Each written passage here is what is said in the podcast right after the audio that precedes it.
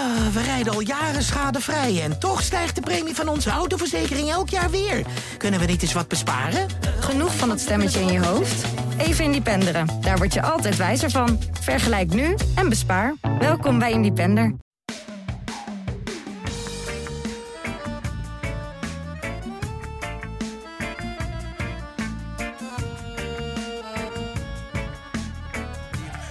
Ik, ik, ik zet herres, ik zet herres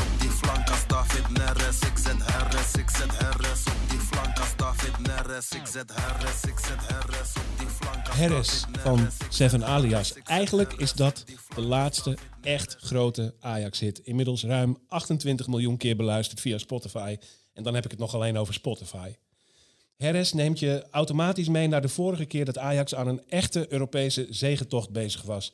In het voorjaar van 2019. Er zijn veel Ajax-liedjes verschenen door de jaren heen. En de meeste verschenen in tijden van glorie. Europese glorie meestal. Dan gaan artiesten meeliften op het succes. Dan is er behoefte aan een soundtrack bij de mooie herinneringen. Of een hit voor bij de huldiging. Harris is het voorjaar van 2019. Een rapnummer met een stampende beat, geschikt om op te springen op het Museumplein. Welkom bij deze Brani special over Ajax muziek. Bijna precies een eeuw Ajax muziek, want de oudste Ajax liedjes die we kennen zijn net iets meer dan een eeuw oud. We gaan laten horen welke ontwikkelingen er zijn geweest in dat aanbod van Ajax muziek. En dat ga ik doen met Josien Volthuizen, die hier bij me aan tafel zit. Hoi Yes. Josien. We moeten eerst een eeuw terug.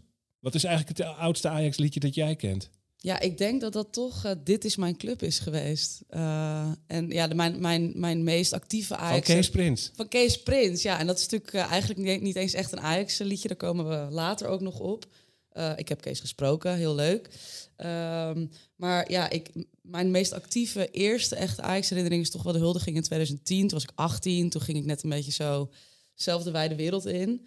Ehm, ja, en toen werd dat eh, gespeeld op het Museumplein. En dat vond ik fantastisch. Oh, kijk, zie je. Nou, dan zie je dus ook hoezeer het een generatieding is. Hè? Eh, ik ben 46 en van een iets andere tijd. In de tijd waarin ik opgroeide, verschenen er heel weinig Ajax-liedjes. Maar daar komen we ook zo meteen nog op. Maar laten we eerst eens een beetje bij het begin eh, beginnen. Want ik zei het al, eh, het oudste Ajax-liedje dat we kennen. Enig idee? Eh, ik, dus ik zou het eigenlijk niet weten. Nee.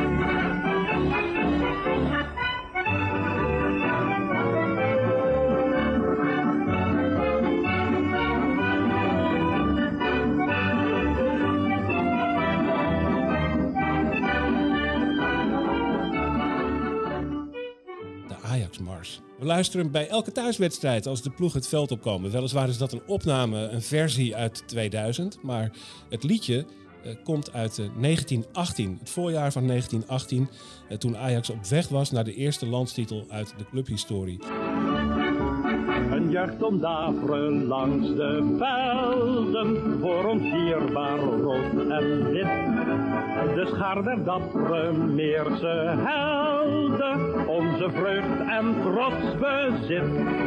Gevreesd geducht in heel de landen, glorie onze Amstelstad. Ieder draagt ze op de handen, wie gaat niet op Ajax praat. Er zat trouwens nog één liedje voor. Eh, dat kun je terugvinden in de archieven van het Ajax Clubnieuws. In 1917 schreef de sportjournalist Leo Lauwer een sportief zedenspel over Ajax Blauw-Wit. De, de derby van Amsterdam in die jaren. En daar zat een Ajax-liedje in. En dat vond Ajax zo leuk dat ze de bladmuziek daarvan, de noten, afdrukte in het clubnieuws. En daar kwam toen ook meteen het idee uit voort: moeten we niet eens een echt eigen kampioens- of clublied eh, gaan componeren? En hoe, ont- hoe ontstaat dan zoiets? Toen gingen zij naar, naar een artiest toe en die zeiden... "M, kan jij eens een Ajax clublied maken? Nou, dat zal ik je vertellen. Eh, eh, het clubnieuws werd in die dagen grotendeels gevuld door een man die heette Dirk Knecht. Die had al een tekst lig- liggen voor een, een of ander kampioens- of clublied. En toen hebben ze gewoon in het ledenbestand hebben ze gevraagd wie er een componist wist. En toen was er een lid, die man heette Gijzelenk, die wist eh, iemand te zitten. En dat was een Belg, een gevluchte Belgische oorlogsvluchteling, die eh, in Amsterdam werkte bij een blad voor Belgische vluchtelingen. En eh, dat was een muzikant, een niet onverdienstelijke muzikant genaamd Émile Pimparé. En die heeft toen een pittig marsje gecomponeerd op die tekst van Dirk Knecht. En het Ajax Clublied was geboren. Ze hebben dat gezongen en eigenlijk ten doop gehouden bij het behalen van het afdelingskampioenschap tegen Sparta in maart 1918. En eh, een paar maanden later was eh, het landskampioenschap ook een feit. De eerste titel van 1918. Maar Toen- even recapitulerend, ons, we hebben dus eigenlijk ons belangrijkste en oudste Ajax-lied aan een Belg te danken. Het is Dat- gecomponeerd door een Belg. Jazeker. En Dat een, zijn een, toch wel eh, de leuke feitjes. een oorlogsvluchteling. Dus wees vriendelijk voor ze, zou ik zeggen. Hè? Ja. Dus ja, de, de Ajax-mars. En dat is een lied wat natuurlijk eh, verschillende keren eh, is opgenomen. Er zijn verschillende versies van. Bij het eh, 50-jarige bestaan van Ajax is er weer een versie van opgenomen. Eh, in 2000, bij het Eeuwfeest, is er een eh, eh, eh, versie van opgenomen. En wat heel pikant eraan is, dat is dat de, de eerste versie uit 1918, daar werd niet gezongen hup Ajax hup, maar heil Ajax heil. En dat was toen nog een schoon woord. Eén wereldoorlogje later veranderde dat nogal, dus dat woord hebben ze er maar uitgehaald en vervangen door hup. Maar, maar hoe klonk dat? Heil Ajax, heil... Heil Ajax heil, Oh, ja. ja, maar ja. en dan precies zoals het nu nog steeds wordt gezongen? M- dat weet min of meer, de melodie is hetzelfde, het marsje is hetzelfde. Wauw. Eh, en eh, ja, dat is ook niet helemaal voor niks. Want eh, marsmuziek was toen ja, de, de, ja, eigenlijk de, de dominante genre als het om voetbalmuziek ging. Bijna alle verenigingen lieten in die tijd, het begin van de 20e eeuw, een clublied maken. Het waren allemaal marsen, militaire marsmuziek vaak. Denk ook aan Hand in Hand Kameraden van Feyenoord. Denk aan het eh, Zullen wij laten horen SPARTA van Was Sparta. ik vorige week nog toevallig bij eh, SPARTA. Ja, eh, en eh, eh, denk aan Koning Voetbal, algemeen voetballied. Het zijn allemaal marsen. Eh, en dat was een beetje eh, de toon van voetbalmuziek in die tijd. En dat was dan vaak ook in revue-achtige voorstellingen werd dat opgevoerd. Ehm, en eh, eh, ja, daar kennen wij onze vroegste voetballiedjes van. En Ajax dus ook. Daarna is het wel een hele lange tijd stilgebleven qua voetbalmuziek, valt mij op. Er verscheen in de jaren 30 en in de oorlogsjaren en zelfs in de jaren 50 buitengewoon weinig voetbalmuziek. Eh, toen werden eigenlijk die oude marsjes voortdurend herkoud en gezongen en uitgevoerd door orkestjes. Er kwam heel weinig nieuws bij en dat eh, kwam eigenlijk pas in de tijd dat Ajax begon op te stijgen in Europa en een, eh, een soort van internationale topclub werd. Toen was er ineens eh, vraag naar muziek voor een nieuwe generatie en die kwam er ook.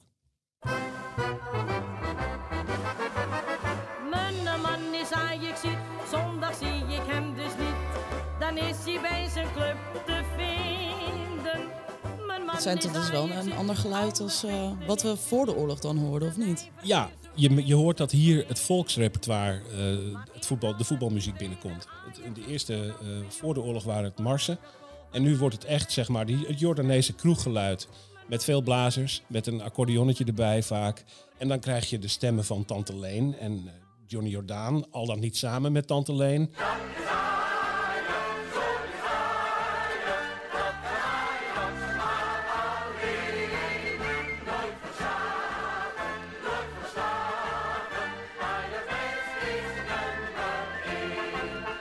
Willy Alberti zong veel. Dat had ook wel eens een beetje een opera-achtig karakter, zoals we dat van Willy Alberti kennen.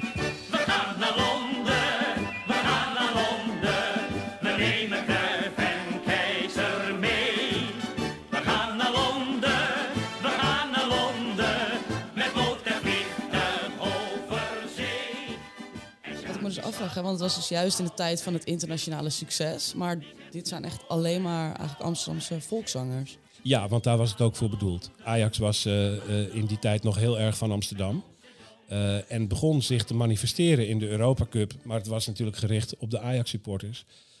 En die kwamen ineens wel uit alle lagen van de samenleving. Er kwamen ook wat mensen van buiten Amsterdam bij... die zich heel graag afficheerden met dat Amsterdamse volksrepertoire. Eh, dus dat was de toon.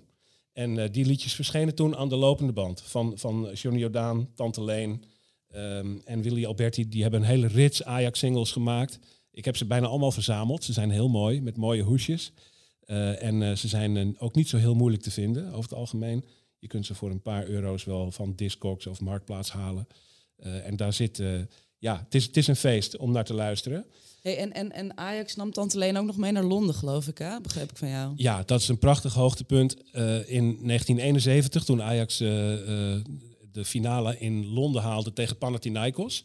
was niet de eerste finale, twee jaar daarvoor stonden ze er ook al in. Maar in 71 eh, opnieuw en die zouden ze uiteindelijk dan winnen. Dat was de eerste van de drie Europa Cups uit de jaren 70. Eh, toen is Tante Leen in de arm genomen door Ajax en meegenomen naar Londen om daar op te treden op Trafalgar Square. Eh, de fonteinen op Trafalgar Square werden daar speciaal even zachter voor gezet. Schijnt de enige keer te zijn dat dat ooit gebeurd is. En eh, eh, toen zong ze daar haar, haar liedjes.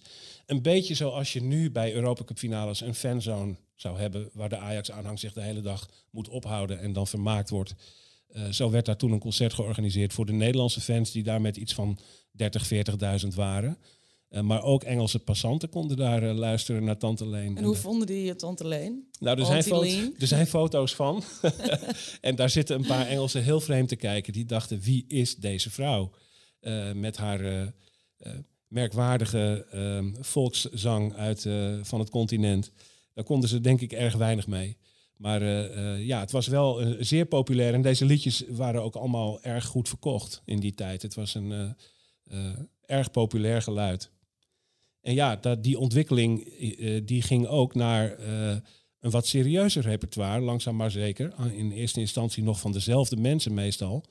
Eh, dat voetbal niet alleen meer eh, aanleiding was voor feestliedjes, maar ook voor serieuze liefde en odes aan de club.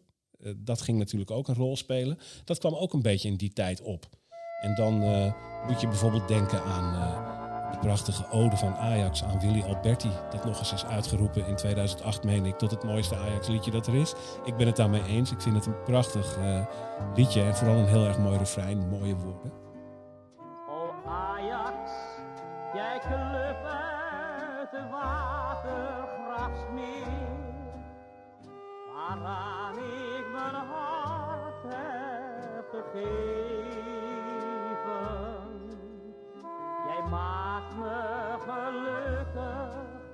En blij telkens weer. Een parel ben jij in mijn leven. Eh, en ook Willy Alberti en Tante Leen samen namen afscheid van Sjaak Zwart toen hij stopte met voetballen. Dag Paco. Een, eh, mooi weemoedig lied over een stoppende speler. En het, eh, ja, hij werd Paco genoemd. Geen mens is onmisbaar in het leven, maar toch doet jouw afscheid ons pijn. Jij hebt veel en wat me dus ook opvalt, hè, dit zijn, dit zijn vrouwen. Eh, nou, we hebben natuurlijk wel vorig jaar, eh, gaan we het ook straks over hebben, eh, Sarita Lorena gehad. Maar in die tijd waren het bijna wel een beetje de vrouwen die eh, de muziekscepters zwaaiden bij, eh, bij Ajax. Nou, Tante Leen was echt eh, langdurig in beeld. Die kan je misschien het beste vergelijken met iemand als Peter Beense. Die ook gedurende heel veel jaren opgetreden heeft bij Ajax. Liedjes over Ajax gemaakt. Echt een, een Amsterdamse volksstem die erg aan Ajax gekoppeld was in die tijd. En dat ook in verschillende jaren in heel veel verschillende liedjes gedaan heeft.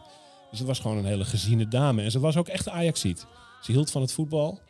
En eh, fanatiek eh, clubvrouw, zeg maar. Maar ja, een bijzondere verschijning denk ik wel in die tijd eh, bij de club. Ja, Jordaanese, Jordaanese tante. Die pas op hele hoge leeftijd zangeres werd ook. Ze was al 40-plusser toen ze haar zangcarrière begon. Daarvoor was ze gewoon poetsvrouw of garnalenpelster of zoiets. En ja, erg, erg populair in die dagen. Denk ook aan iemand als Manke Nelis die er ook bij kwam. Maar dat was allemaal heel mokums, het geluid van, van Ajax toen. Maar dat veranderde natuurlijk. De samenstelling van het publiek op de tribune veranderde. Dat waren niet alleen meer Amsterdammers, maar ook mensen die op het succesvolle Ajax afkwamen uit andere hoeken van het land. En de muziek ging dat ook weer spiegelen. Het had commerciële potentie, eh, die was onmiskenbaar. En toen gingen de mensen over Ajax zingen die helemaal geen Amsterdammer of Ajaxiet waren. En dan denk je bijvoorbeeld aan het eh, zeer beroemde Op een slof en een oude voetbalschoen van Johnny Hoes. Een slof en een oude voetbalschoen. Wordt Ajax kampioen, wordt Ajax kampioen. Eh, dat was typisch zo'n man die er geld in zag. Eh, en die zong net zo makkelijk eh, liedjes over Feyenoord of over PSV of over kampioen DWS in 1964. DWS, de kleinste club van Maakte niet uit. Als er ergens een enthousiast publiek was dat geneigd was dat singeltje te kopen, dan maakte hij er een liedje voor. Maar wat, wat vonden Ajax er daar dan van? Want ik bedoel, kan me nu echt heel slecht voorstellen dat er een artiest is die zowel over Ajax als over PSV als over Feyenoord een liedje maakt. Het, volgens mij geen enkel issue in die tijd. Op een slof en een oude voetbalschoen was een geliefd voetballied, was dat ook eigenlijk meteen. Eh, en eh, daar heeft, eh, voor zover je kunt terug eh, niemand ooit de opmerking gemaakt van, hé, maar die is nep of zo, of een Judas of eh, wat dan ook. Dat maakte echt helemaal geen bal uit. Ajax zie de zongen dat gewoon mee in het Oh ja. stadion en er was niks. Totaal. Het zijn kampioenen, Ajax is de naam. In heel Europa, met hun grote faam. Zo winnen zij elk jaar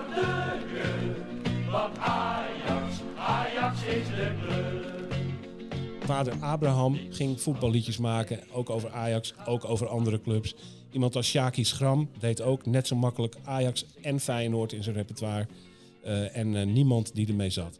Hey, en Menno, als er iemand was die eh, wel wist waar je wat centen aan kon verdienen, was het Johan Cruijff wel. Hè? Die ontdekte ook de muziek als business. Die, die heeft het geld ontdekt in het voetbal.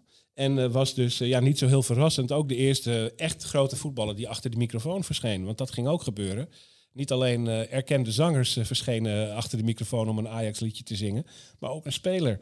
En die konden eh, misschien wat minder goed zingen. Johan Cruijff kon een stuk beter voetballen dan zingen in elk geval. En die ging een liedje opnemen. Dat was getiteld Oei, oei, oei. Dat was me weer een loei.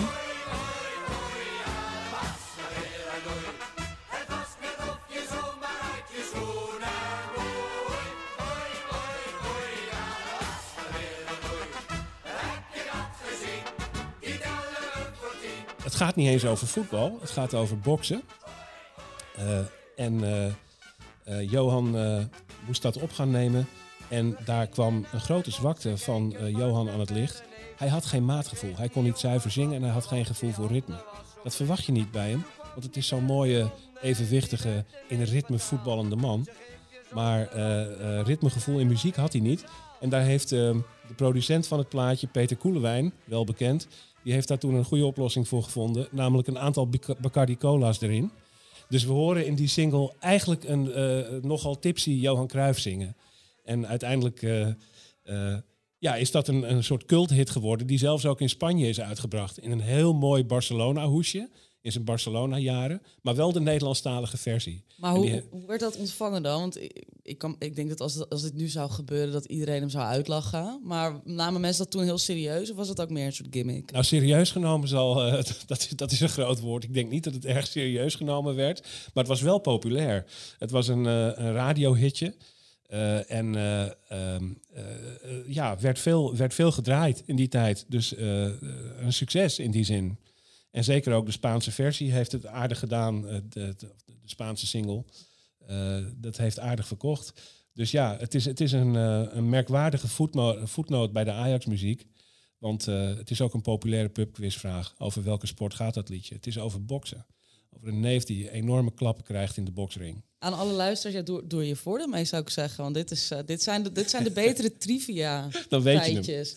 Hey, en Menno, toen, eh, nou ja, we hebben het nu nog steeds een beetje over eind jaren 70. Toen kwamen de donkere jaren 80. Ja, Eh, ging heel slecht op het veld. Ajax presteerde weinig meer. En dat zag je toen ook wel een beetje in de muziek die nou, niet meer werd uitgebracht. Hè? ja, ja. De, de, de, de productie aan Ajax-muziek weerspiegelt altijd de tijd. Dat zie je eigenlijk terug. Eh, de singeltjes die komen op het moment dat Ajax heel succesvol is. Nou, dat was Ajax in de jaren 80 niet. Zeker tot aan 1987 niet. Er zat ook weinig publiek op de tribune. En voetbal had ook een uitgesproken slechte naam. Door het hooliganisme, eh, door oude stadions. Het was een dikke bende, eh, weinig publiek. Het Nederlands elftal haalde de WK's en EK's over het algemeen niet. Dus het was er echt niet zo cool om van voetbal te houden. Een blad als Hard Gras zou toen ook niet opgericht zijn. Het was helemaal niet bon ton om het erover te hebben. En dus waren er ook geen Ajax-liedjes. Dus die platenmaatschappij die nam, eigenlijk, gelijk- die nam eigenlijk gelijk weer de benen. Die dacht, eh, het, was, het, was, het was leuk in de jaren 70. Ja, het was niet zo'n eh, niet zo'n goede markt in, die eh, in die periode. De ironie is wel dat we nu in eh, 2021 eh, twee hele populaire liedjes in de arena vaak horen die toen zijn opgenomen. Ik ben in Amsterdam geboren, driehoog achter op de Bloemgracht. Waar je in je nest kan horen als buurman Ali maakte s'nachts. De straten waren om te spelen, we zwierven door de hele stad. En we geloofden nog een eerlijk delen, we jatten appels op de markt in Amsterdam. Ze zeggen dat je bent veranderd, hey Amsterdam. Je kan geen Dan denk je bijvoorbeeld aan het prachtige Hey Amsterdam van Drukwerk. Eh, of, eh, of Mijn Stad, Amsterdam, Poep op de Stoep van Danny de Munk.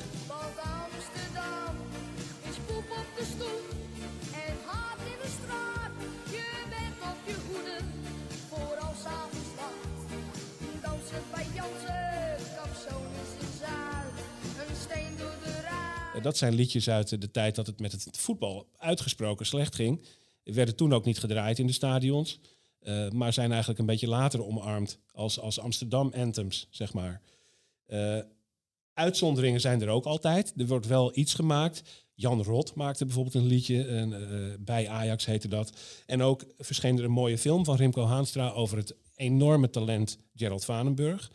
waarin je kunt zien hoe, hoe waanzinnig die jongen kan voetballen. Van straat tot stadion heet die film. En daar hoorde een liedje bij van Omar Dupree. Dat heet It's a Kick.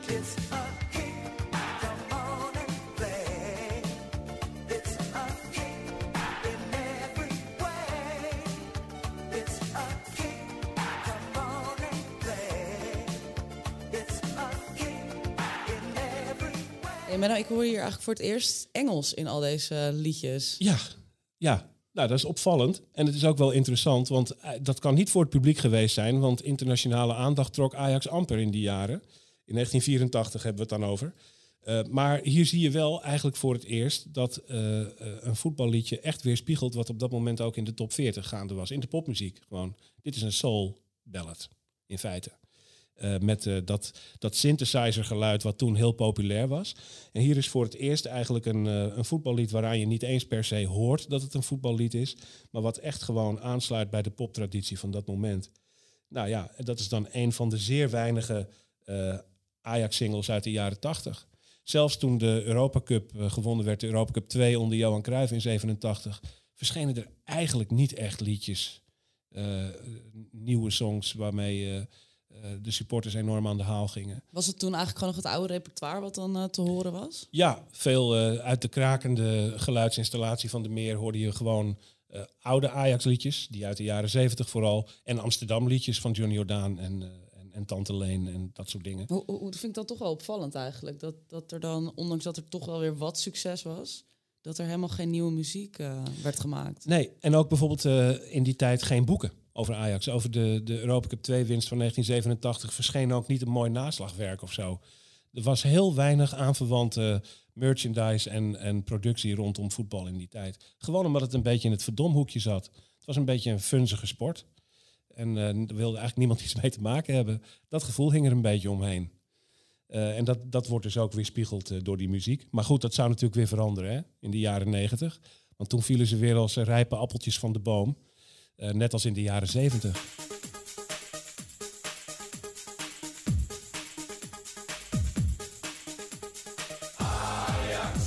Ajax is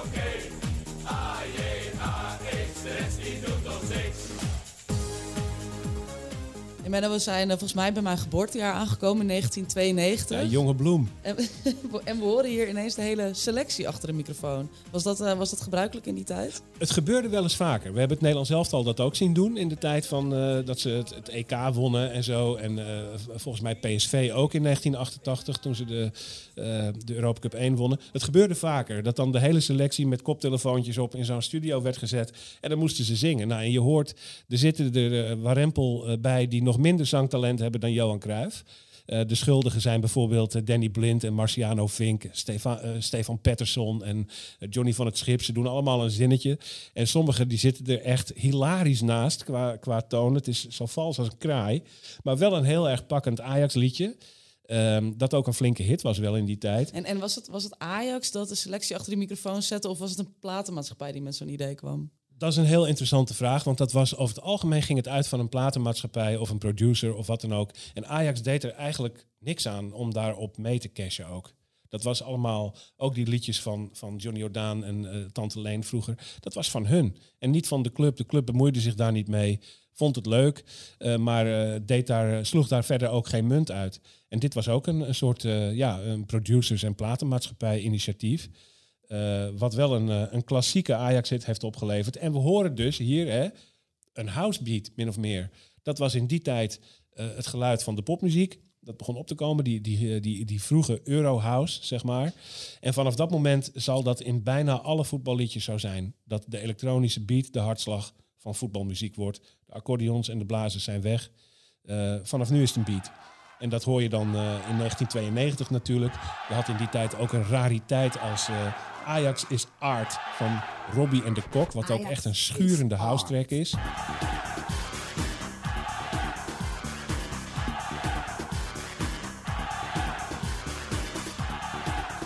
Eh, en eh, daarna krijg je natuurlijk de winst van de Champions League in 1995. Toen ging het helemaal los met, eh, denk ik, de grootste Ajax-hit ooit.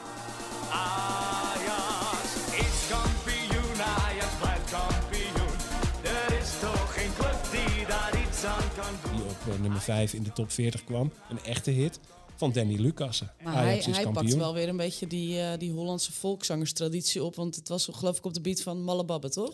Eh, het is eh Malle Babbe van, van, geschreven door Boudewijn de Groot, gezongen door Rob de Nijs vooral. Het is in wezen, een, de melodie is een cover, een oud-Hollands liedje.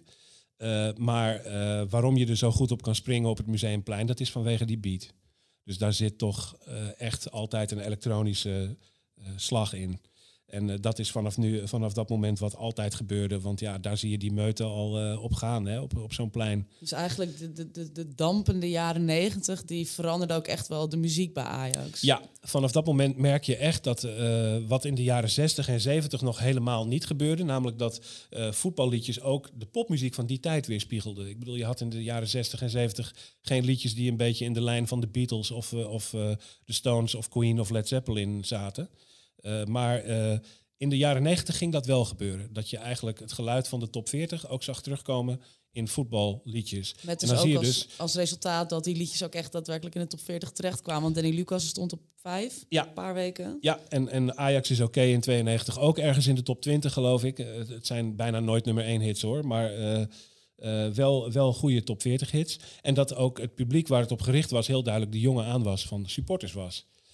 En niet meer de, de, de huisvaders eh, die deinend in de kroeg zitten. En er was nog een eh, top 40 hit in die tijd van een eh, zanger die we eigenlijk nu nog steeds kennen. Die eh, ook nog regelmatig op de middenstip stond eigenlijk. Peter Beense, Ai Ajax, stond op eh, nummer 35 destijds. Dus ook in die top 40. En ik, eh, ik sprak hem vorige week.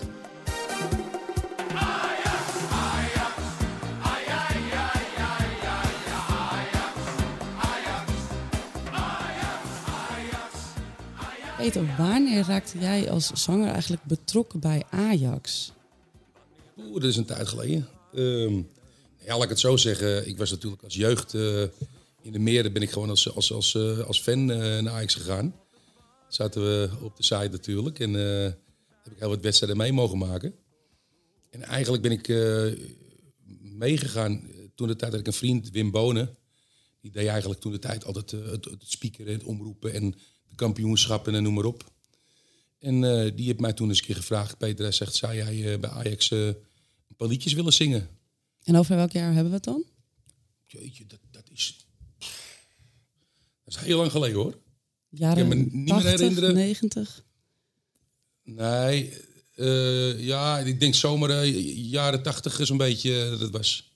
Ja, en hoe, hoe, is dat, hoe is dat contact met Ajax destijds ontstaan? Want heeft, hij heeft jou dus daar, erbij gevraagd. Hij heeft me erbij gevraagd en eh, ja, dat, dat klikte gewoon. eh, ja, ik zong het repertoire wat, wat ze wilden horen graag. En eh, ja, dan, dan, dan gaat het van, van het een op het andere komen er een keer verschillende dingen naar voren. Van, zou je daar ook op kunnen treden? Zou je dat ook willen doen? En voor de supportersvereniging een keer wat gedaan. En dan voor, voor, de, voor de medewerkers een keer wat gedaan.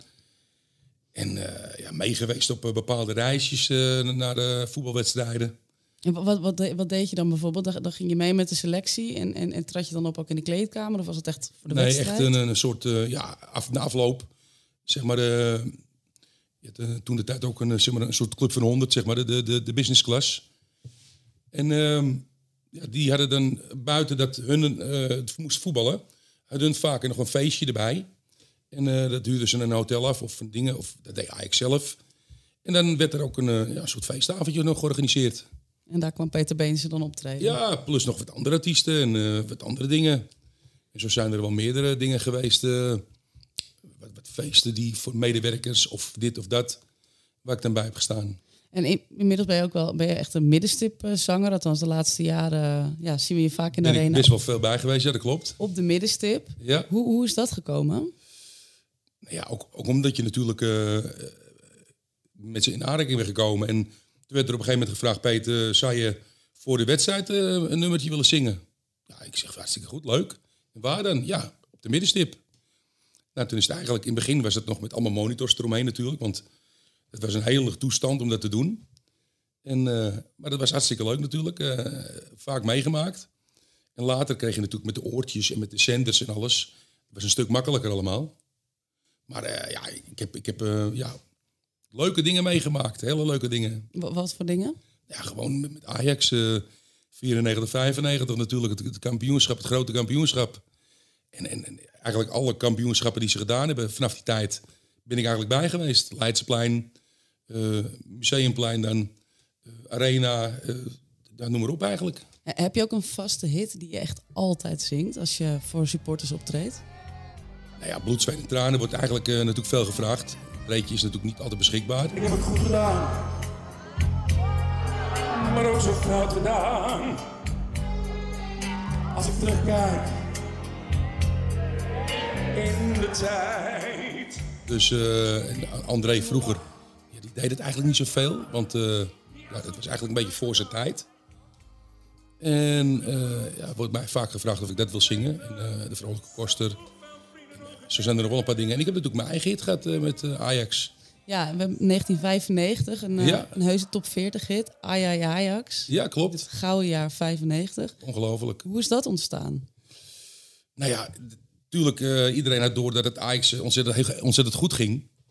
En dan gaat iedereen erop reageren natuurlijk. Dus alle platenmaatschappijen die waren op een gegeven moment helemaal in rep en roer. Want Ajax ging goed en die, had best wel kans om eh, wereldkampioen te worden, weet je wel. Nou, dan is het zo dat... daar gaat natuurlijk eh, bij alles gaat de, de bellen rinkelen. En dan is er bij wijze van spreken binnen een week... moet er bij wijze van spreken een Ajax-nummer eh, uitkomen. Nou, op een gegeven moment, ze wisten natuurlijk dat ik af en toe bij Ajax optrad. Peter, zou jij ehm, ehm, samen met Ronald toen de tijd een liedje willen zingen voor, voor Ajax? Want ja, het gaat zo goed en we willen even kijken of we ja, iets bij kunnen dragen aan het, zo'n album, weet je wel, met van alles wat. Ik zeg, nou, dat is prima. Ik zeg, eh, ik, ik kom eraan. Nou, eigenlijk binnen een week was, eh, was de plaat gemaakt. En eh Ajax, Ajax, oude hit van de Bee Gees, geloof ik, of zo was het. En samen met Ronald hebben we het nummer gemaakt. En ja, dat waren eigenlijk de twee grootste hits op dat moment in de, in de hipparade. De ene was Ajax is kampioen van Danny, Danny Lucas. Lucassen. En ik was dan degene die met, met Ronald Ajax, Ajax, Ajax, had eh, uitgebracht. Ja, en, en was Ajax ook nog betrokken eigenlijk bij de totstandkoming van dat nummer? Nee, nee, nee, nee, nee, nee. Dat is eigenlijk eh, gebeurt het buiten Ajax om. En eh, ze moeten op een gegeven moment wel natuurlijk toestemming vragen of er een album uit kan komen. En ja, maar toen de tijd was iedereen, alles was goed. Want het ging allemaal zo goed natuurlijk. En iedereen wilde zijn ja, snoepje bij, erbij pikken, weet je wel. Ik bedoel, eh, eh, iedereen was ermee bezig en iedereen eh, dacht van nou, hier kunnen we wat aan verdienen, bij Dus wijze van echt de platenmaatschappijen die dachten... hey, Ajax is, is succesvol, Tuurlijk, daar tuurlijk. moeten we wat mee. Ja, dat gaat heel vaak zo. Ik bedoel, heel vaak is het zo dat als er iets succesvol is, dan wordt er op gereageerd.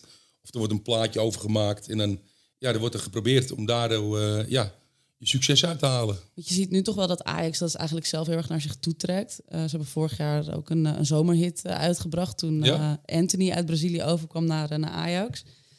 Zou dat nu dan nog kunnen? Dat, dat een platenmaatschappij gewoon zelf bedenkt om, om zo'n nummer uit te brengen? Ja, nog steeds, nog steeds. Dat gebeurt niet echt meer, heb ik het idee. Hè, wel? Nou, er zijn er wel een paar, paar nummertjes uitgekomen hoor, Ajax-nummertjes. Maar ja, het, het, het- om, het, om het echt door te krijgen, dat heb je natuurlijk een heleboel op de andere dingen bij, bij, bij nodig. Ja. Ik weet toevallig van een, van een eh, collega van mij, eh, Bert Scheenhouwer, die, eh, die heeft samen met eh, Martin, Martin Vinken en Henk nog wat, hebben die eh, ook een pas geleden weer een Ajax-plaatje aangebracht. Maar ja, dat, dat, dat komt uit, maar er gebeurt in principe niet heel veel mee. En dat is, dat is wel jammer. Ik bedoel, eh, ja, je kan merken dat er gewoon een, een jeugdiger team zit bij Ajax nu. Die veel meer van, van het R&B houdt, van, van, van de house en van, van, van een vlottere soort muziek. Kijk, de, de oude jongens Krentenbrood die vroeger bij Ajax zaten, die vonden het Nederlandstalige te gek. Zitten er nog wel een paar bij hoor, die, die ervan houden. Maar het merendeel is natuurlijk allemaal van eh boom, boom, boom, boom. Ja, begrijpelijk hoor. Ik bedoel, eh, dat is jeugd. Maar ja, dat is wel jammer, want eh, ik, hoor, krijg vaak van de supportersvereniging te horen van Peet. eh, wanneer kom je weer? Want we missen je op het veld. Het is altijd het sfeertje, weet je wel, voor die tijd.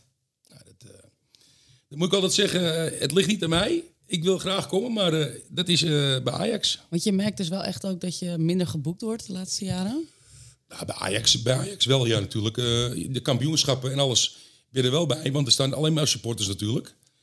Maar in het stadion is het gewoon, ja, is het gewoon anders geworden. Het is gewoon, ja, meer een, meer een beetje naar de, de- voor de spelers zelf dan, naar de, de R&B-kant en de house-kant en de noem maar op kant.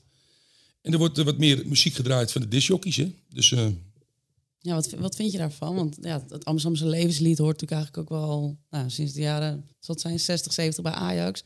Tante Leen, Johnny Jordaan, Willy Alberti, noem ze maar op. ik vind het er veel meer bij horen natuurlijk. Hè. Het is een, eh, een echte Amsterdamse club waar eigenlijk iedereen eh, vroeger vanuit het echte Amsterdamse st- naartoe ging. En eh, je- zoals je zegt, Johnny Jordaan, Willy Berti, eh André Hazes, wie, wie er niet opgetreden eigenlijk? En eh, dat is eigenlijk in die jaren altijd zo geweest. En dat is natuurlijk een beetje veranderd nu. Maar ja, dat, daar ontkom je niet aan, denk ik. Nee, want hoe is het eigenlijk om op zo'n middenstip te staan, Peter? Want nou ja, wij zien jou dan hè, met 50.000 supporters. Je staat daar in het midden. Wat, wat voor gevoel geeft dat? Met zoveel supporters om je heen. Ja, weet je, het begin heb ik er natuurlijk echt heel veel eh, zenuwen om gehad. Want eh, een van de eerste keer dat ik er stond, toen eh knikte mijn knieën aan, alle kanten. Op een gegeven moment ga je er wel wat makkelijker mee om. Maar het blijft kicken. Het blijft kicken. Als je er staat en ja, er staat gewoon, wat zit er binnen? Eh, 50.000 mensen zo. Ongeveer. Als die dan mee gaan zingen, laat zeggen dat er, dat er 35, 40.000 man mee gaan zingen. En dan weet je niet wat je overkomt. Dat, dat gaat door, door je oortjes gaat het heen, hè? Dus normaal ben je afgesloten door de oortjes. Maar dat hoor je, eroverheen hoor je het gewoon eh, galmen. Dat is te gek. Kippenvel. Echt.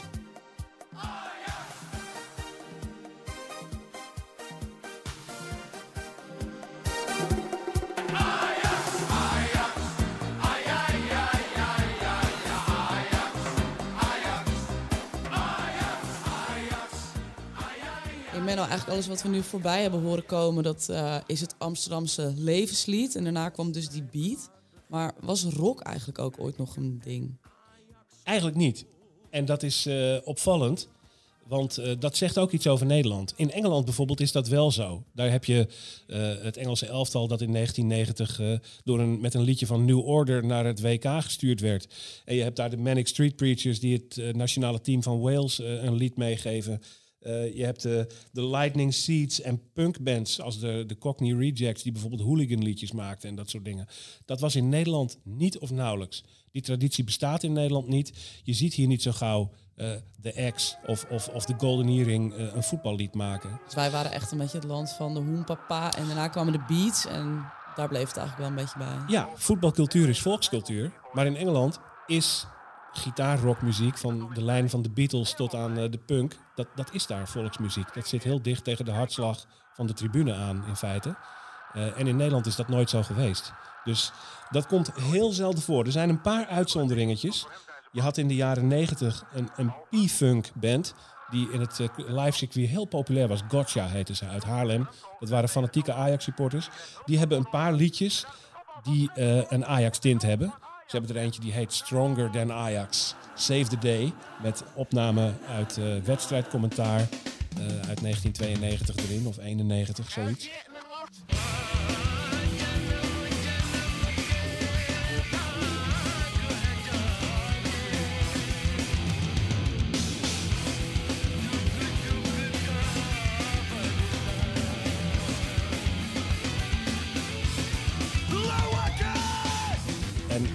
Podium, ik heb ze vaak live gezien in die tijd, beëindigden zij heel veel liedjes altijd met een geschreeuwd Ajax. En dat hebben ze ook gedaan in hun grootste hit Words and Music from the Lowlands. Die eindigt met die Ajax-schreeuw die ze op het podium ook altijd deden. Eh, dan heb je nog een paar hele obscure dingen. 1996, een, een indie-bandje. Donkey heette ze, een Amsterdams eh, indie-bandje. Dat eh, echt zo'n melkwegbandje. Eh, dat nam een singeltje op als dank aan Ajax. Dat leverde een heel bizar plaatje op, getiteld Mondo Ajax. Eh, en tegenwoordig heb je een, een cult indie fenomeen als Mijn de Talma, die voetballiedjes maakt. En dat bijvoorbeeld heel leuk heeft gedaan over Frenkie de Jong en ook over Johan Cruijff. Laten we de tijdlijnen weer even bijpakken. We zaten net halverwege en een beetje richting eind jaren 90, dus de succesjaren van Ajax. Toen kwamen de wederom donkere jaren nul, een beetje zoals de jaren 80. Eh, crisisjaren en muzikanten zagen er toen ook niet zoveel brood meer in, hè Menno? Nee, er paste ook geen muziek bij Ajax op dat moment. Het was een beetje grafstemming allemaal. Eh, veel problemen in de nieuwe arena. Er werden geen prijzen gewonnen. Het was eigenlijk een ramptijd waarin Ajax in een totale identiteitscrisis zat, kunnen we achteraf eh, wel zeggen. En dat weerspiegelde zich in totale stilte aan het muzikale front. Er was ook helemaal geen prijs om een liedje aan op te hangen eigenlijk. Dus eh, ja, stil. Er kwam niks, er kwam niks bij. Eh, als er muziek nodig was, dan draaiden we de oude krakers uit de jaren negentig nog maar eens. Hè. Danny Lucassen was eh, tamelijk onuitroeibaar. Maar de ironie wil wel dat er nou juist in die tijd jouw favoriete Ajax-liedje de kop opstak. Of althans de eerste die je hoorde. Dit is mijn club van Kees Prins. Is iets voor 2000 opgenomen. En dat werd toen een Ajax-lied eigenlijk een beetje tegen wil en dank. En dat is heel ironisch, want het is eigenlijk een parodie op een voetballied. Dat helemaal niet over Ajax gaat ook. Eh, maar blijkbaar hoorden de, de Ajax-supporters daar iets van hun wanhoop in. Van dit is mijn club, ondanks alles wat er ook gebeurt.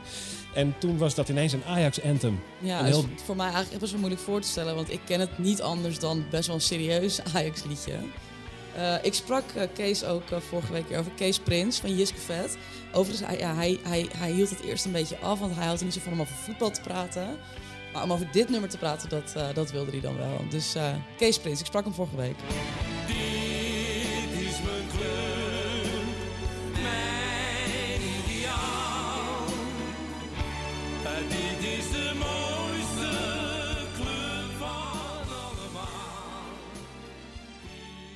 Ja, dit is mijn club. Voor de mensen die, die het niet kennen, of althans iedereen kent natuurlijk Dit is mijn club. Uh, maar de meeste mensen kennen het uit het stadion. Kun je eens ons mee terugnemen naar het moment ja, dat, dat, dat, dat is ontstaan, dat nummer? Hoe, hoe, hoe, is dat ontstaan? Het is ontstaan uh, toen we met uh, Jiskevet nogal veel aandacht uh, besteden aan voetbal. We gingen toen ook. Um, we hadden toen ook de Skybox. Dat was een, een onderdeel van het programma.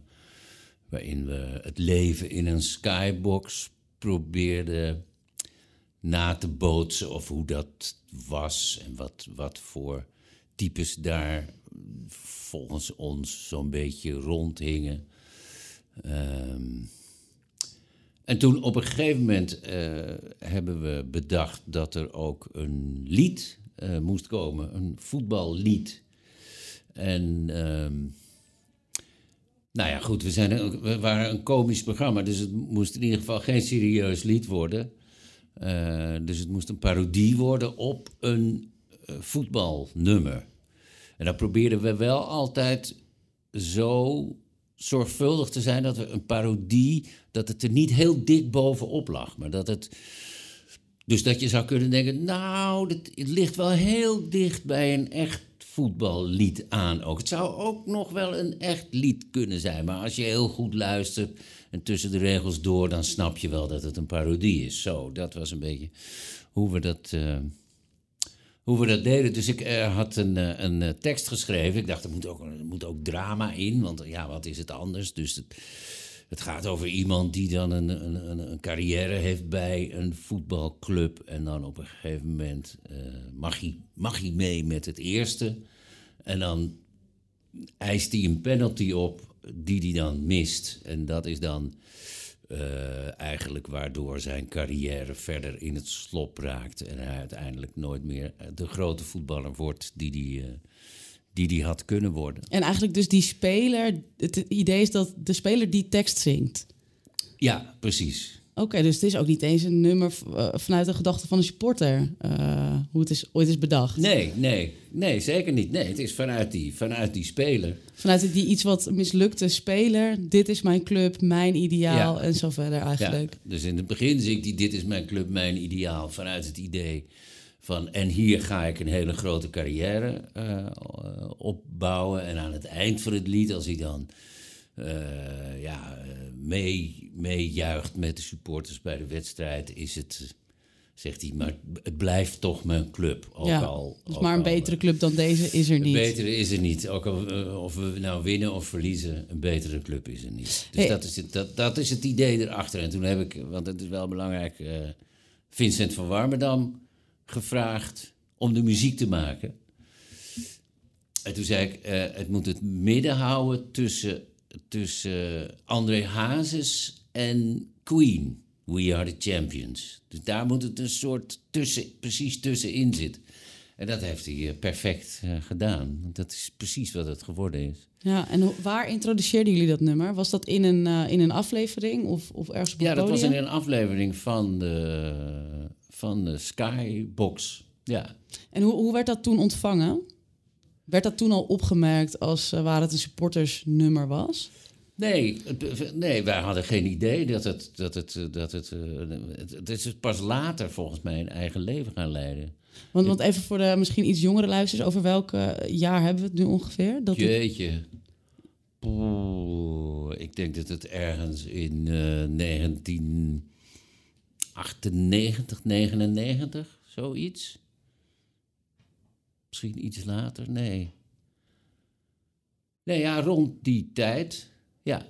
En eigenlijk, je zegt het is dus pas later een eigen leven gaan leiden. Want, want kun je nog herinneren eh, wanneer voor het eerst die koppeling met Ajax kwam? Eh, nou, dat weet ik eigenlijk niet precies wanneer dat gebeurd is. Maar op een gegeven moment eh, werd het nummer dus veel gedraaid op social media en op YouTube. En toen merkten we, hé, hey, dat is een nummer is eh, opgepikt door de, door de supporters van, van eh, Ajax. En toen, eh, ja, nou ja, toen kwam er dus ook de vraag vanuit Ajax... eh, wil je het een keer zingen op de middenstip en we gaan het gebruiken en eh, weet ik, en nou ja, zo.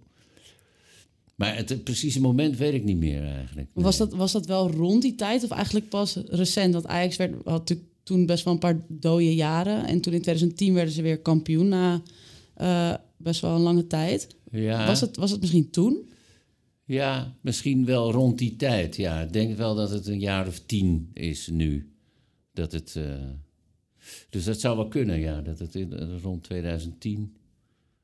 eh, Dat het toen echt werd dat het toen opgepikt. echt werd, Ja. echt, echt werd op. En ben je zelf eigenlijk een Ajax-fan? Ja, ik ben wel Ajax-fan, Ja. ja. Dus het had niet ook net zo goed een Feyenoord-nummer kunnen zijn. Of, of eigenlijk Nou ook ja, wel. kijk, het, het, het ligt natuurlijk voor de hand omdat het, het wordt gezongen met een Amsterdamse accent. Dus ja, dan kan je er al geen Feyenoord-lied meer van maken. Nee. Maar het was eigenlijk, ja, omdat het gezongen wordt met een Amsterdamse accent, denk je snel Ajax. Maar eigenlijk hebben we ons best gedaan om juist alles wat aan een voetbalclub, eh, wat je aan een voetbalclub zou kunnen verbinden, om dat er juist uit te laten. Dus dit, dit is mijn club. Het woord Ajax valt helemaal niet in het nummer, snap je? Dus, maar goed, ja, ja, met een Amsterdamse accent en, en met, met eh, Hazes-achtige muziek, ja, dan kom je snel, eh, kom je snel daar terecht natuurlijk. En wat, Dus wat, dat vind is je, wel wat, logisch. wat vind je ervan dat het, dat het nu zo'n zo'n Ajax-nummer is? Want het wordt nog steeds, eigenlijk bijvoorbeeld na iedere wedstrijd, meteen na het fluitsignaal, Ja.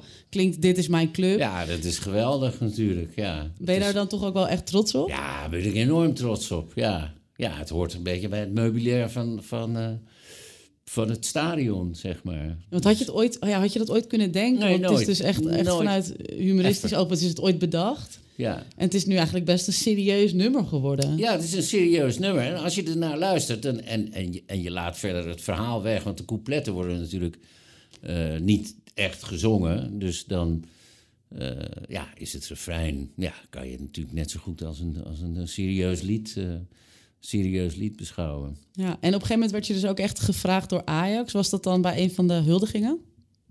Eh, ja, nee, eerst, nee, in eerste instantie gewoon een keer bij een wedstrijd, bij een belangrijke wedstrijd op de, op de middenstip zingen. Hoe was dat? Ja, dat is wel geweldig, ja. Ja, Vanuit Jiskevet ja. naar de middenstip van de arena. Ja, precies, ja. En dan sta je daar dat nummer te zingen en dan hoor je gewoon...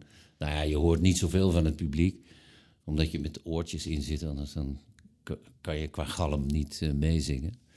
Maar ehm, ja, dat is wel geweldig. Ja, dan, het is ook, dan zie je ook pas hoe immens dat stadion is. Hoe gigantisch eh, groot het eigenlijk is. En eh, ja, dat is, eh, ja, het is meesterlijk om te doen. Het is En- hartstikke leuk. En afgelopen jaar, als ik het goed zeg, twee seizoenen geleden, vorig jaar was het corona, maar toen ook op het Museumplein. Ja, dat is natuurlijk helemaal de waanzin dat je voor 80.000 man staat te zingen. Dat die is- allemaal het die nummer allemaal meezingen en, eh, en het nummer kennen. Ja, dat is geweldig. Dat is, dat is, een, eh, dat is een ervaring. eh, ja, daar, daar, daar, daar, word je, daar word je stil van. Als je dat, als je, als je dit, dat nummer zingt en je ziet die hele, die hele zee van mensen meebewegen op dat nummer. dan, ja, dan. Nou ja, dat is, dat is geweldig. Ja, en vind je het niet eigenlijk ook stiekem ergens wel grappig dat er waarschijnlijk een, nou, een heel groot deel is van de mensen dat helemaal niet weet hoe dit nummer ooit is ontstaan en dat misschien echt wel denkt dat dit een serieus Ajax-nummer is? Ja, maar ja, goed. Ja. Nou ja, maar dat is het inmiddels ook geworden. Ik bedoel, daar kan je ook niet meer tegenop. Ik, ik kan wel blijven roepen. Nee hoor, het is eh, niet als eh, serieus eh, nummer bedoeld. Maar ja, als zoveel mensen het serieus nemen, ja, dan ga je het zelf ook serieus nemen, toch? En dan denk ik, ja, hoe who cares hoe het ooit is begonnen, dat nummer? Het is nu geworden wat het geworden is. En dat is alleen maar, eh, dat is alleen maar geweldig. Ja, dat is misschien eigenlijk ook wel de definitie van kunst, toch? Dat het uiteindelijk wordt hoe mensen het interpreteren Ja, en gebruiken. Ja, ja, hoe het geïnterpreteerd wordt, dat, dat is wat het is. Ja, dat is de waarheid die, eh, waar, je dan, eh, waar je dan mee geconfronteerd wordt. Ja. En kunnen we ooit nog een, eh, een nieuw nummer verwachten van Kees Prins voor Ajax? ja, nou, nee, ja, nee. Ik denk het niet. Ik heb, ben er wel eens bezig geweest, nog met een ander nummer, maar ik weet niet meer precies waar dat over ging. Maar ik geloof dat dit eigenlijk wel, ja, hoe moet ik hier nog overheen komen? Dus ja, waarom zou ik het doen? Dit is al eh, geweldig, toch? Hier kom ik nooit meer overheen. Dit is mijn club, mijn ideaal. Dit is de mooiste club van allemaal. En na donkere jaren komen gelukkig ook altijd weer lichte jaren. Dat was vroeger zo en dat eh, bleek recent natuurlijk gelukkig ook weer. Eh, en toen bleek hip-hop ineens de nieuwe popsmaak bij Ajax. Menno. Ja, nou, als, als er één ding te voorspellen viel, was het eigenlijk dat wel. Hè? Want je ziet dat ook in de jaren negentig Ajax-liedjes erg de housebeat overnamen. Dus het is eigenlijk niet meer dan logisch dat dat ook met hip-hop is gebeurd de afgelopen jaren. Dat is het geluid van nieuwe generatie supporters. Eh, zeker ook in Amsterdam. Het is grootstedelijke muziek. Ehm, en het is eigenlijk niet vreemd dat dat zijn weg heeft gevonden naar de tribuneliederen. Eh, dat is eh, ehm, min of meer normaal. En dat is ook zeker gebeurd. Denk aan eh, natuurlijk Harris, hè, die hoorden we aan het begin al van Seven Alias. Maar denk ook aan eh, Go to Jim, die iets over Matthijs de Lichter hebt. eh, Dior, die het over Taliafico doet. eh, GB of GB, ik weet niet eens hoe je het moet zeggen, die het over Hakim Ziyech doet. Er is eigenlijk een hele medley van te maken.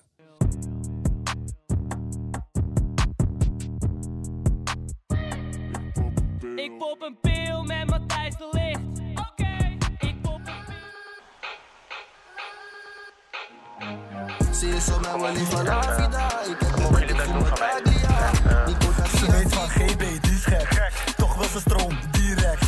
Zeg er, gooi het niet want ik kan het zoeken, net zie je. Zie je, zie je. Hakim, Hakim, zie je. Dus je hoort ook op het moment dat Ajax een nieuw smoel ontwikkelt, dat heeft de club gedaan. Die hebben zichzelf opnieuw uitgevonden. eh, hebben eigenlijk het antwoord gevonden op de vraag hoe je in de 21ste eeuw weer Ajax kunt zijn. En dan is er ook meteen weer muziek. En zodra er successen zijn, eh, komen die liedjes weer. En wat grappig is, we hebben natuurlijk Harris gehoord aan het begin van deze, eh, van deze podcast. Wat bijzonder is aan Harris, dat is dat het eigenlijk de eerste keer is dat het ook echt van Ajax uitging. Ajax heeft eh, besloten om Seven Alias te benaderen. en met hem een Ajax-lied te doen. En dat is ook gemarket. Dat, dat komt vanuit de marketingafdeling. Het is ingezet. Het is viral gegaan op de so- sociale media, heel wel bewust. Eh, daar zie je dat Ajax echt zelf kiest wat het geluid van die club is. Ja, maar dat is eigenlijk dus best wel uniek, toch? Hè? We hebben nu net een hele vlucht door de tijd gemaakt. Ja. Het was constant, kwam het vanuit de platenmaatschappij of de artiesten zelf. En Ajax profiteerde er niet van mee. Nee, Ajax gaf er eigenlijk niet zoveel om. Nee. Eh, maar nu is het dus echt Ajax zelf. Hè. Ajax eh, heeft zich natuurlijk commercieel ontzettend geprofileerd, ook in de afgelopen jaren. En nou ja, dus de muziek hoort, is daar ook bij gaan horen. Ja, veel, er is een veel groter merkbewustzijn bij Ajax ontstaan. Dat hoort ook bij deze tijd. Eh, je ziet dat eh, toen, eh, toen de Europa League finale gehaald werd onder Peter Bos... deed Danny Lucas een nieuwe variant van zijn Ajax is kampioen. Sloeg nauwelijks aan. Ajax deed daar ook helemaal niks mee. Je ziet dat iemand als Peter Beense ook veel minder wordt ingezet bij Ajax. En dat Ajax heel bewust heeft gekozen om met Harris het nieuwe geluid van een nieuwe generatie te pakken en Ajax daarmee een aureool van coolness te geven. Dat is een heel erg bewuste marketingzet geweest, eh, waar Ajax ook zelf eh, eh, commercieel en financieel heel erg de vinger aan de pols houdt. Ja. En zo is het eigenlijk vanaf dit moment gegaan. Recenter, dat is dan geen hip-hop, maar ook wel een voorbeeld die in deze lijn past, is natuurlijk Sophie Straat. Ja, met haar ook een heel nieuw geluid. Voor Ajax, ja. Ik wil alleen maar winnen. Ik wil alleen maar scoren. Ik kan het niet laten gaan. Ik wil altijd de beste zijn. Verliezen is geen optie voor ook een, een jonge muzikante van nu. En dat dan met een sponsor eraan vast. Ik geloof dat het Budweiser was, hè, die daar ook eh, tegenaan zat. Eh, ook weer heel duidelijk een liedje kiezen wat ook vanuit Ajax de wereld ingaat. Vanuit de Ajax-kanalen wordt het gelanceerd. En eigenlijk wel weer een beetje in de traditie van Tante Leen, een vrouw die een liedje over Ajax maakt. Een knipoog terug naar, naar het verleden. Want dat is wa- wat je Ajax eh, ziet doen. En ook heel goed ziet doen, vind ik. Aan de ene kant die hip-hop omhelzen en echt het geluid van het Amsterdam van nu naar het stadion halen. Maar tegelijkertijd zijn er ook wedstrijden in de eredivisie waar je binnenkomt en dan klinkt er gezellig Johnny Jordaan en Tante Leen als, als introductie voor de wedstrijd. Dus ze proberen eh, een grote mondiale club te zijn, maar tegelijkertijd ook dat Amsterdamse een beetje te behouden. Al was het maar omdat het brede publiek dat fijn vindt. En die balans weet Ajax op dit moment, vind ik, heel knap eh, te integreren in de voetbalbeleving. Dat doen ze gewoon heel goed. Marketing is dan de vijand niet. Marketing kan ook je vriend zijn. En eh, nog een vrouw, eh, mijn hart gaat er sneller van kloppen. Sarita Lorena eh, scoorde vorig jaar een gigantische zomerhit. Ik geloof inmiddels eh 4 miljoen streams op Spotify. Samen met David Neres en Danilo. En dat liedje was, is ook geïnitieerd door Ajax. Bemfindo Anthony was een welkomstlied voor. Nou ja, inmiddels kennen we hem natuurlijk een stuk beter dan toen, maar voor de voetballer Anthony. En ik sprak haar vorige week, Sarita. eh, en ze vertelt over haar zomerhit.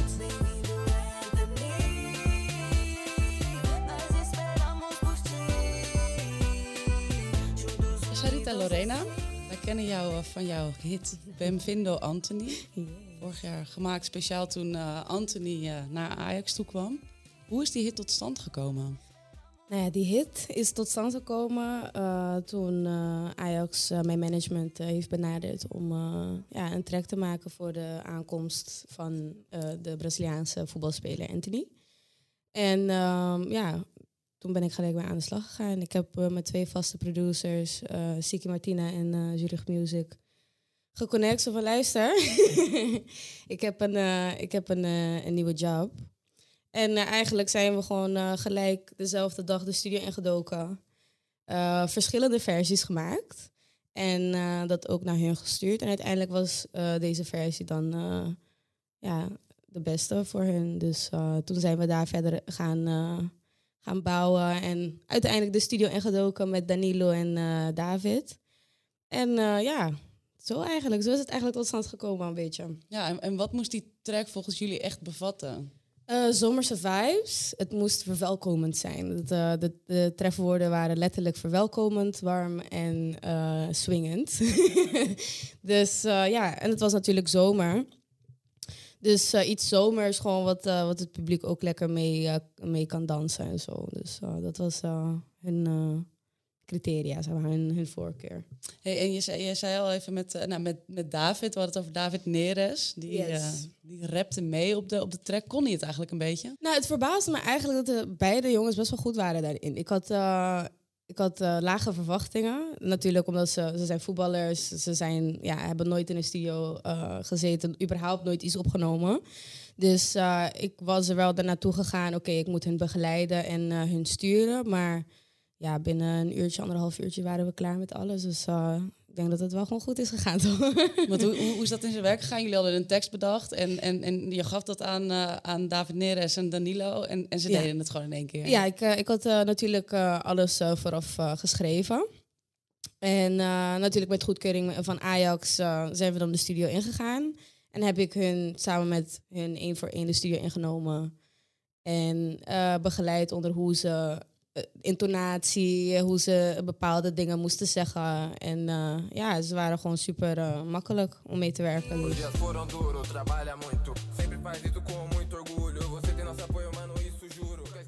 Ben jij zelf eigenlijk een Ajax-ziet? Ja. Jawel? ja. ja, ik denk dat het, eh, dat het niet zo... Hoe zeg je dat? Eh, het duurde niet lang voordat ik ja had gezegd. Want je bent, je bent een. Rotterdamse, maar wel met Ja. een Amsterdamse hart dus. Ja, tuurlijk. Ik ben eigenlijk gewoon eh, geadopteerd door Amsterdam. Ik werk hier en ehm, ja, ik, ik heb... Ja, Amsterdam zit altijd wel gewoon in mijn hart. Rotterdam ook, daar niet van. Dat moet ik ook natuurlijk niet ontkennen. Maar ja, Ajax is eh, natuurlijk ehm, twee of drie eigenlijk Braziliaanse spelers rijk. En ik ben toch wel voor mijn volk, dus... Ja, want je bent zelf Braziliaanse. Ja. Ja, en, en hoe, ja, hoe- voelde dat om door Ajax te worden benaderd om een track te maken? Ja, wel een eer of zo. Want ehm, ja, als eh, een van de weinige Braziliaanse artiesten die hier in Nederland werkzaam zijn, is het toch wel een dingetje wanneer de, de, de grootste voetbalclub in Nederland eh, je vraagt voor een, eh, een samenwerking. Hey, en, en het werd een gigantische hit. Eh, inmiddels geloof ik 4 miljoen eh, streams op eh, Spotify en bijna een miljoen ook op YouTube. Ja, Had je het verwacht? Ja en nee. Ik, eh, ik weet wel dat de ha- aanhang van Ajax eh, heel erg fanatiek is. Maar eh, ja, natuurlijk, het is een Braziliaanse track. Ehm, ja, je, het is altijd wel gewoon gokken of het wel goed gaat doen of niet. Maar ja, ik, eh, was wel aangenaam verrast. Is het je grootste hit tot nu toe? Nee, het is niet mijn grootste hit. Maar ik denk dat het wel eh, langzamerhand wel aan het worden is. Oké, hey, en, en Anthony, wat, wat vond hij er eigenlijk van? Ja, hij, eh, heeft, eh, hij vond het wel heel leuk. Althans, hoe, eh, hoe ik daarna in gesprek met hem ben gegaan. Hij heeft me daarna ook bedankt. En ook natuurlijk de jongens en Ajax. Dus ik denk dat hij wel heel blij was. En ook wel wel, welkom voelde hier in, Nederland. In Nederland dus. Ja, en, en heb je nog contact met hem? Ja, hier en daar spreken we wel gewoon elkaar. Gewoon ehm af en toe vraagt hij hoe het gaat. Andersom ook. Nou ja, ik support hem natuurlijk met zijn voetbalcarrière. En hij support mij in mijn muziekcarrière. Dus eh, ja, dat is wel fijn. Ja, hey, en eh, destijds kan ik me nog herinneren, was het een, eh, een droom van jou om op de middenstip dit nummer te Yes. zingen. Is het al gelukt inmiddels? Nee, helaas. Ehm nou ja, Benvida Anthony is uitgekomen net in het begin van de eh, coronaperiode. Dus sindsdien mocht Ajax ook niet spelen met publiek. Dus kon ik ook helaas dat niet doen. Dus je hoopt nog op een uitnodiging van. Ajax? Ik denk dat het wel komt. Zodra het wel weer eh, wat meer mag en wij meer ons ding mogen doen, dan uh, ik denk dat het wel een optie is. Hey, en als Ajax nou binnenkort uh, nog een Braziliaanse voetballer gaat uh, verwachten, ja. kunnen, ze je, kunnen ze je dan weer bellen? Ze kunnen me altijd bellen. okay.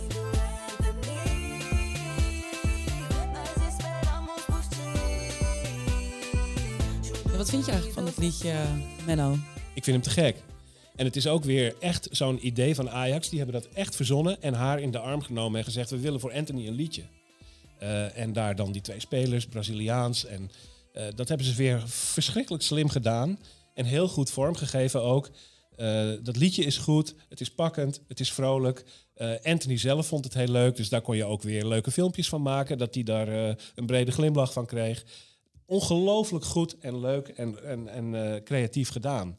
En dat is eigenlijk dit Bemvindo Anthony. Welkom Anthony. Daar komt eigenlijk alles in samen waar we het over gehad hebben. Hè? Het is dat moderne popgeluid. Het is het internationale. Eh, het initiatief komt van Ajax Marketing, dus er zit een slimme marketinggedachte achter. Het speelt in op de, het internationale aureool wat Ajax weer heeft. Eh, dus dat is precies eigenlijk helemaal het punt waarop de Ajax-muziek zich nu bevindt. En dat zegt echt iets over hoe het nu met die club gaat. En, en hoe zit het eigenlijk met, met, met Three Little Birds? Dat is natuurlijk een, een nummer dat we altijd na de rust hoorden. Ja. Eh, en dat heeft nu zelfs geleid tot een shirt. Is Ja. dat dan eigenlijk een soort van het, het, het, het, het, het, het summum van eh, hoe commercie, de muziek en hoe dat dan nu samenkomt? Ja, maar eh, ja, dat vind ik wel. In een bepaald opzicht past het natuurlijk eigenlijk niet in de lijn van Harris en ehm eh, Bemvindo Anthony. Omdat Three Little Birds al heel lang bestaat. Dat is gewoon een be- bestaande popsong van Bob Marley die niks met Ajax te maken heeft. Maar het is wel het moderne Ajax dat daar zijn ding mee doet. Zo'n lied wordt omarmd op de tribune. Dat gebeurt spontaan. Dat is daar in, eh, in, eh, in Engeland gebeurd bij dit, die vriendschappelijke oefenwedstrijd. Toen dat ineens gezongen werd en de Ajax-tribune nooit meer verlaten heeft. En op het moment dat dat dan organisch door Ajax wordt omarmd, denkt de club meteen: hé, hey, hier moeten we iets mee. En dan zie je dat een, een van de vele zonen van Bob Marley dat ineens in de arena staat te zingen. Het filmpje daarvan wordt heel bewust geplukt. Dat gaat hartstikke viral. Dat doet Ajax zijn ding mee. En natuurlijk komt er dan ineens dat shirt. Waarbij Ajax en Adidas samen denken van... die drie kleine vogeltjes. Daar slaan wij klinkende munt uit. Nou, dat is, dat is typisch eh, dat Ajax eigenlijk... dus zelfs een lied wat niet over Ajax gaat... en niet door hen zelf geïnitieerd is... dat ze dat toch handig naar zich toe trekken... op het moment dat het opportun is. Hey, en ja, wordt het eigenlijk niet eens tijd voor een, muzikale ode aan eh, Erik ten Hag of Dusan Tadic? Nou, dat is een beetje nu. Hè? Wat is de vervolgstap? Eh, we hebben weer een periode, een seizoen van, van internationale glorie. Wie weet hoe ver het allemaal nog komt. We hebben weer nieuwe idolen. Eh, en eh, daar, daar moeten liedjes over komen. Eh, misschien een hip-hop track over Dusan Tadic. Wie zal het zeggen? Iets met bal, paal. Nou ja, er is eh, genoeg voorhanden nu om iets over te rappen, denk Pak schaal met je ballen tegen de paal. Dit was de muziekspecial van Brani, de podcast van het Parool en Ajax Showtime. Geschreven en gepresenteerd door mij, Menno Pot, in gesprek met Josien Wolthuizen van het Parool. En Josien deed ook de interviews met Peter Beense, Kees Prins en Sarita Lorena. Dank aan hen voor hun medewerking. De montage is van Kevin Goes en een reguliere Brani-podcast over het wel en wee van Ajax is er elke maandag rond lunchtijd.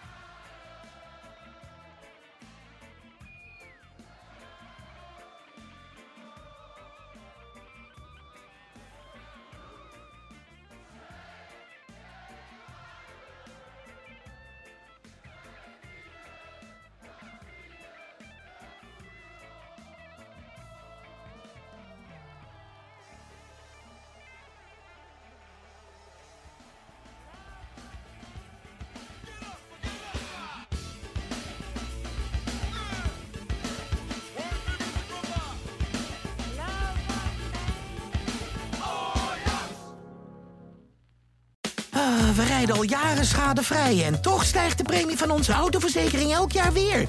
Kunnen we niet eens wat besparen? Genoeg van dat stemmetje in je hoofd? Even Independeren. Daar word je altijd wijzer van. Vergelijk nu en bespaar. Welkom bij Independer.